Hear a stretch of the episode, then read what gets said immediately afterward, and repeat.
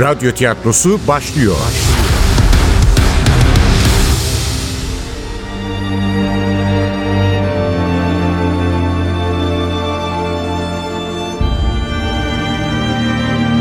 Aşkımız eski bir roman. 6. bölüm.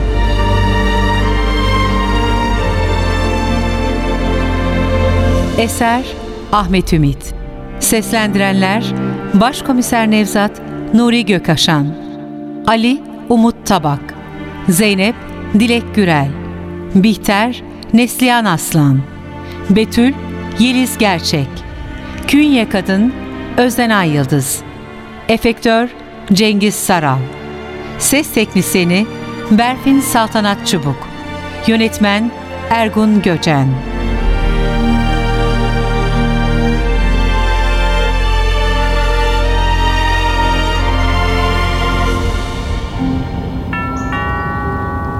Bihter Hanım'la Edip Bey'in villası Arnavutköy sırtlarındaydı. Beyaz ahşap kapının üzerine mavi bir el yazısıyla Kelam villası yazılmıştı. Kapıyı genç bir kadın açtı bize. Gülümsemesinden önce Yasemin kokulu parfümü karşıladı bizi. Güzel sayılmazdı ama erkeklerin alakasını derleyecek kadar çekiciydi. Siyah boğazlı bir kazak giymişti üzerine. Bacaklarındaysa siyah ince fitilli kadife bir pantolon vardı. Merhaba. Siz Ali komiser olmalısınız. Telefonda konuşmuştuk. Ben Betül. Bihter'in kız kardeşiyim. Ben de kendimi tanıttım. Betül kocaman bir kütüphaneye aldı bizi. Maundan yapılma raflardan yüzlerce kitap vakur bir tavırla bize bakıyordu. Rafların olmadığı geniş penceredense İstanbul Boğazı'nın puslu denizi görünüyordu. Üç duvarı kaplayan raflardaki eserler yazar adlarına göre ayrılmıştı. Balzac'lar, Dickens'lar, Dostoyevski'ler, Markezler, Reşat Nuri'ler, Yaşar Kemal'ler, Kemal Tahir'ler, Adalet Ağaoğlu'lar. Çoğuyla hiç karşılaşmamış olmama rağmen ailemden birileri gibi sevdiğim bu büyük yazarların eserleriyle karşılaşmak hoşuma gitmişti. Ali ise büyük bir şaşkınlık içindeydi. Bu ne be?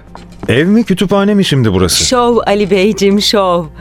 Dizersin böyle cilt cilt kitapları, kazanırsın entelektüel sıfatlarını. Bihter Hanım nasıl? Toparladı mı biraz? İyi.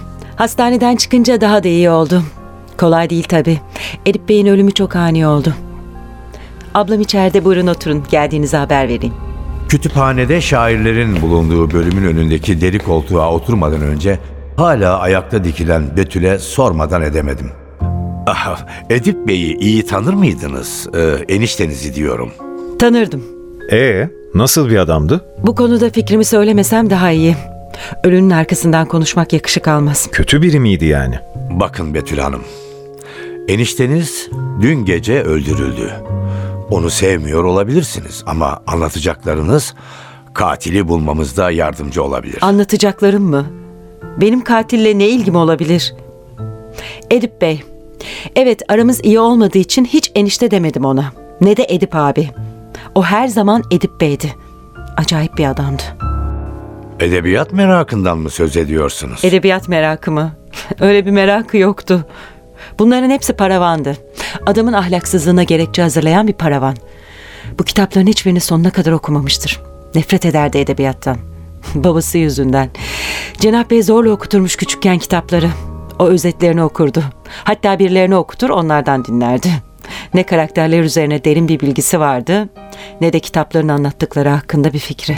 Ama psikiyatriste gidiyormuş. Onunla da konuştuk. Küçükken bir travma atlatmış. İnandınız mı o sahtekar herife? Nevzat Bey, ikisi de aynı yolun yolcusu. Birbirleriyle kavga ettiklerini de anlattı mı? Lara Takma isimli Gözde adında bir kız yüzünden. bir dakika, bir dakika, bir dakika. Edip Bey, psikiyatr zihniyle kavga mı etti diyorsunuz? Hem de sille tokat. Zihni daha iri yarı, tokatlamış bunu. O da kuyruğu kıstırıp soluğu zavallı ablamın yanında almış. Karaktersiz ya, kendi yaralarını saramaz, illa birinden yardım alacak. Anlamadığım, madem böyle rezilsin, edebiyatı niye karıştırıyorsun işin içine? Lara'ymış. Lara da güya Doktor Jivago romanındaki kahraman oluyor. Yaptıkları ahlaksızlığa o şahane hikayeleri alet ediyorlardı. Evet, Sadece bunun için bile öldürülürdü o Edip denen herif. Dün geceden beri duyduklarımızdan farklı şeyler söylüyordu. Hem de olanca açıklığıyla konuyu eşelemekte yarar vardı. Sizin bir alakanız var mı edebiyatla? Ablanız öykü yazıyormuş galiba. Yazardı ama Edip'le evlendikten sonra tek satır yazamadı. Ben oyuncuyum. Özel bir tiyatroda oynuyorum. Elbette iyi bir edebiyat okuruyum. Evimde bu kadar büyük bir kütüphanem yok. Ama Edip Bey'den daha çok okuduğum kesin. Ablanız evlendikten sonra neden yazamadı? Edip Bey mi engel oluyordu? Doğruyu söylemek gerekirse adam hiçbir zaman yazma demedi. Aksine karısının yazar olması hoşuna gidiyordu. Onunla partilere, açılışlara, kokteyllere gidiyordu. Küçük adam ya, herkese böyle hava atıyordu. Ama Bihter'le evlenme nedeni yazar olması değil. Bildiğiniz gibi Aşkı Memnun'un kadın karakterine benzemesiydi. Fakat evlendikten kısa süre sonra değişti. Karısına eski ilgiyi göstermemeye başladı. Dahası onu aldatıyordu. Aslında adam hastaydı. Cinsel açıdan sağlıklı değildi. Sorunlarını çözmek için de rezilce bir yol deniyormuş işte. Roman kahramanlarına benzeyen kadınlarla birlikte olmak. E işte anlayın durumu. Böyle bir kocası olan kadın nasıl yazmaya devam edecek? Bırakın yazmayı kafayı yer insan. Hele Bihter gibi hassas, dünyanın güzel, insanların iyi olduğunu sanacak kadar safsanız mutsuz olmanız kaçınılmaz. İşte benim güzel ablamın başına gelen de buydu. Neymiş başıma gelen? Bakışlarımız salonun öteki girişinde beliren siyah silüete döndü. Evet, bileklerine kadar siyah bir elbise giymiş, boynuna ipek bir fülar bağlamış, incecik bir kadın kapının pervazına yaslanmış bize bakıyordu. Kalktın mı? Ah be canım, beni bekleseydin ya.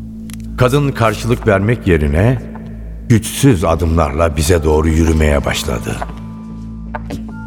Yaklaştıkça yüzünün solgunluğu ortaya çıkıyordu. Sadece gözlerinde değil, bütün yüzünde derin bir yıkılmışlık görülüyordu. Ölüm haberi ruhu gibi bütün bedenini de sarsmış olmalıydı. Merhaba. Sanırım olayı siz soruşturuyorsunuz. Kardeşinin yardımıyla karşımdaki koltuğa oturan kadın 30'larında olmalıydı. Ama şu anda 50'sinde gösteriyordu. Korkunç bir şey. Korkunç. Nasıl oldu bilemiyorum. Olmaması lazımdı. Korkunç. Korkunç. Gözyaşları yanaklarından süzülürken bütün bedenini bir titreme aldı. Betül ablasının elini tuttu. Ali ile ben ayağa fırladık. Aman aman ne yaptınız Bihter Koltuğa yaklaşırken Bihter çoktan bayılmıştı. Abla, ablacığım ne olur bırakma kendini. Yapma. Genç kadını yatak odasına taşıdık. Az sonra kendine geldi. Kusura bakmayın ne olur. Asıl siz kusura bakmayın. İyi olduğunuzu düşünmüştük. Sıkıntı yok, daha sonra geliriz. Zorlamak zalimlik olurdu. Halsiz bedenini yatağında bırakıp dışarı çıktık. Betül de bizimle geldi. Utanmaz herif. Mahvetti kızı. Edip'ten nefret ediyorsunuz. Evet ediyorum. Önceleri sevmezdim ama artık nefret ediyorum. Mahvetti ablamı.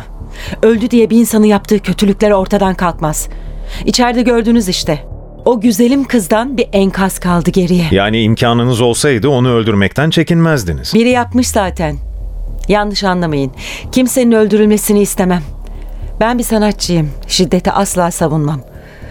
Ama canımızı yaktı bu adam. Ama öldü. Bundan daha büyük bir ceza yoktur. Artık nefret etmekten vazgeçseniz iyi olur. Haklısınız. Artık Edip yok. Ona kızmanın bir manası kalmadı. Ablamı ayağa kaldırmaya çalışmalıyım. Sahi siz gece yarısı neredeydiniz? Dün mü? Yok canım, bu gece yarısı işte. Edip enişteniz öldürüldüğünde. Evimdeydim. Cihangir'de. Tavuk uçmaz sokakta. Aslında bir haftadır burada kalıyordum ablamın yanında. Çünkü bir aydır eve uğramıyordu Edip. Bihter'e arkadaşlık yapıyordum. Ama dün eve gittim. Evde kimse var mıydı? Vardı. Basri. Onunla olmaya gittim zaten. Erkek arkadaşınız mı Basri? Sayılır. Basri Bey 6 yıllık ev arkadaşım, can dostumdur. Ancak şahitlik yapamaz. Çünkü insanca konuşamıyor. Ama Kedice'yi çok iyi bilir. Benden mi şüpheleniyorsunuz? Çekinmeyin çekinmeyin açıkça söyleyin Ali Bey. İsterseniz karakola gelip ifade de veririm. Korkacak bir şeyim yok. Elif'i ben öldürmedim. Öldürmeyi düşünmedim değil. Ama elimi onun kanına bulamadığım için mutluyum.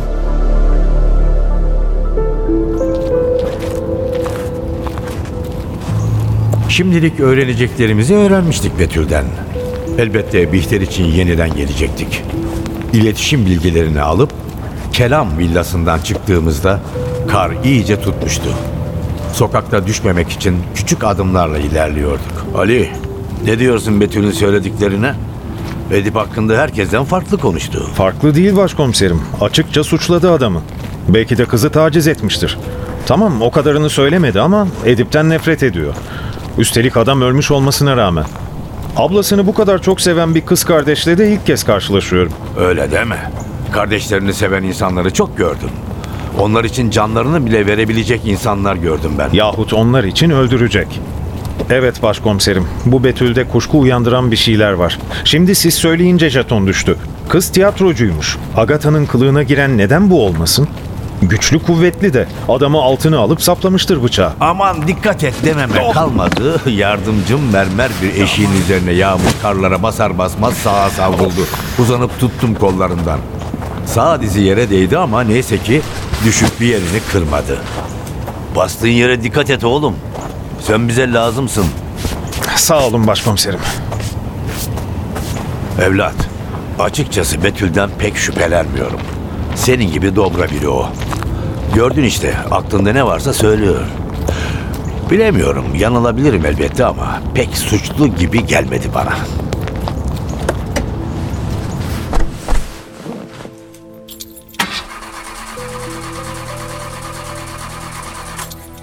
Hava o kadar soğumuştu ki bizim emektarı güçlükle çalıştırdım.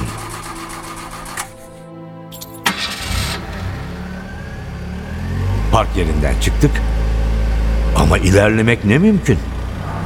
Caddede araçlar oldukları yere çakılmış, trafik akmaz olmuştu.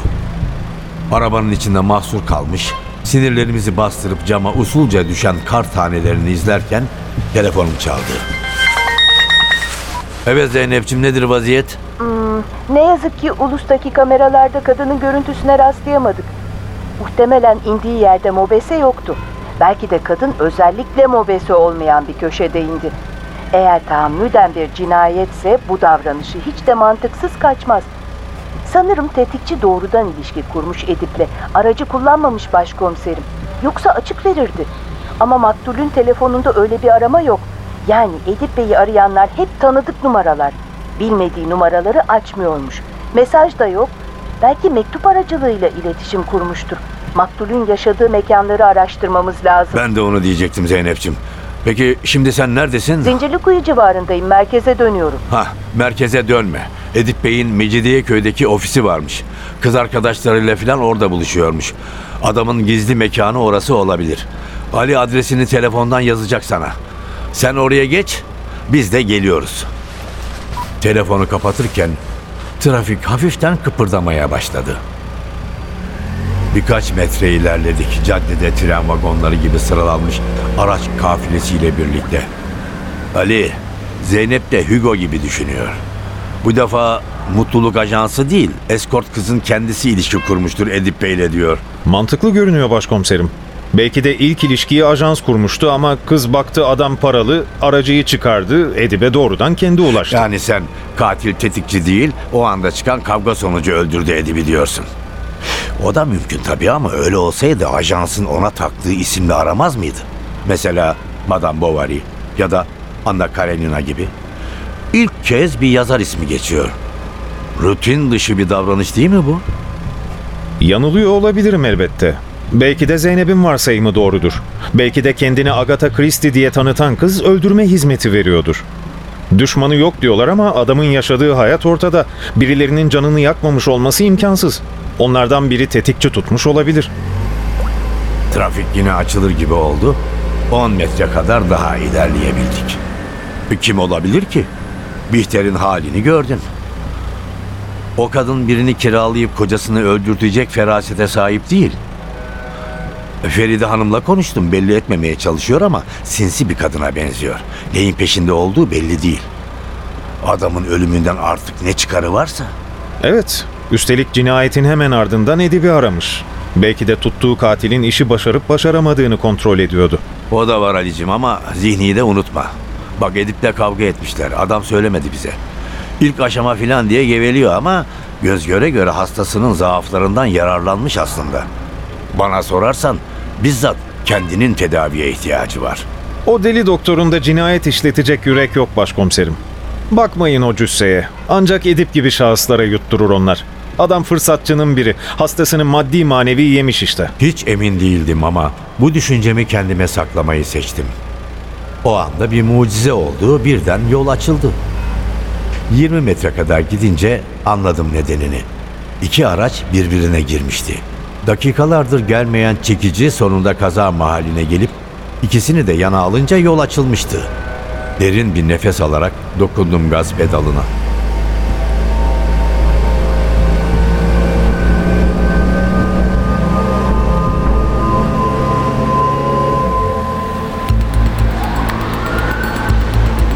Mecidiyeköy'de Edip Bey'in ofisinin bulunduğu binanın kapısında kocaman harflerle Hayal Apartmanı yazıyordu.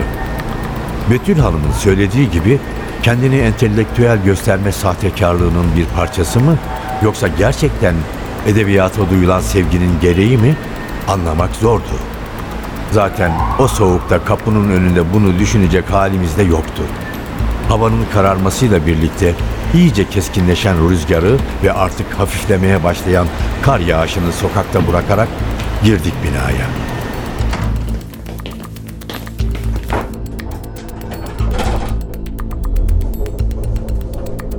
Asansöre binip çatı katına çıktığımızda küçük koridorda bir yazarlar resmi geçidi karşıladı bizi.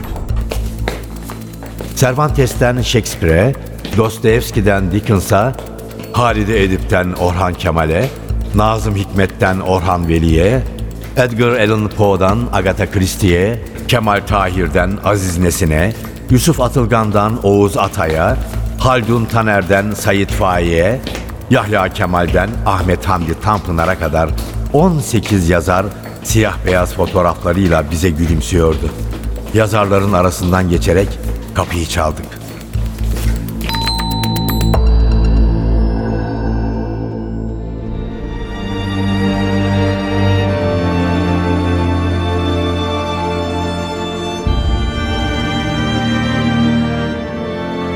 Aşkımız eski bir roman.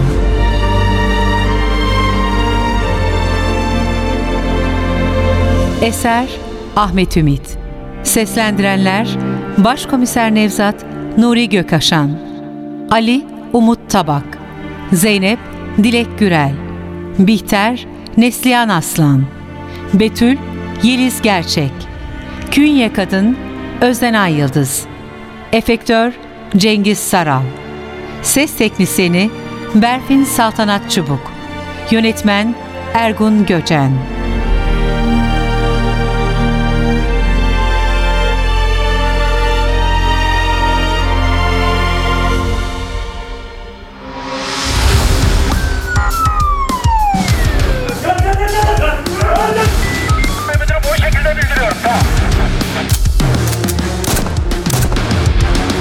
Radyo tiyatrosu sona erdi. Radyo tiyatrosu her cumartesi 11.30'da NTV Radyo'da. Kaçıranlar ve tekrar dinlemek isteyenler içinse ntvradio.com.tr'deki podcast sayfamızda.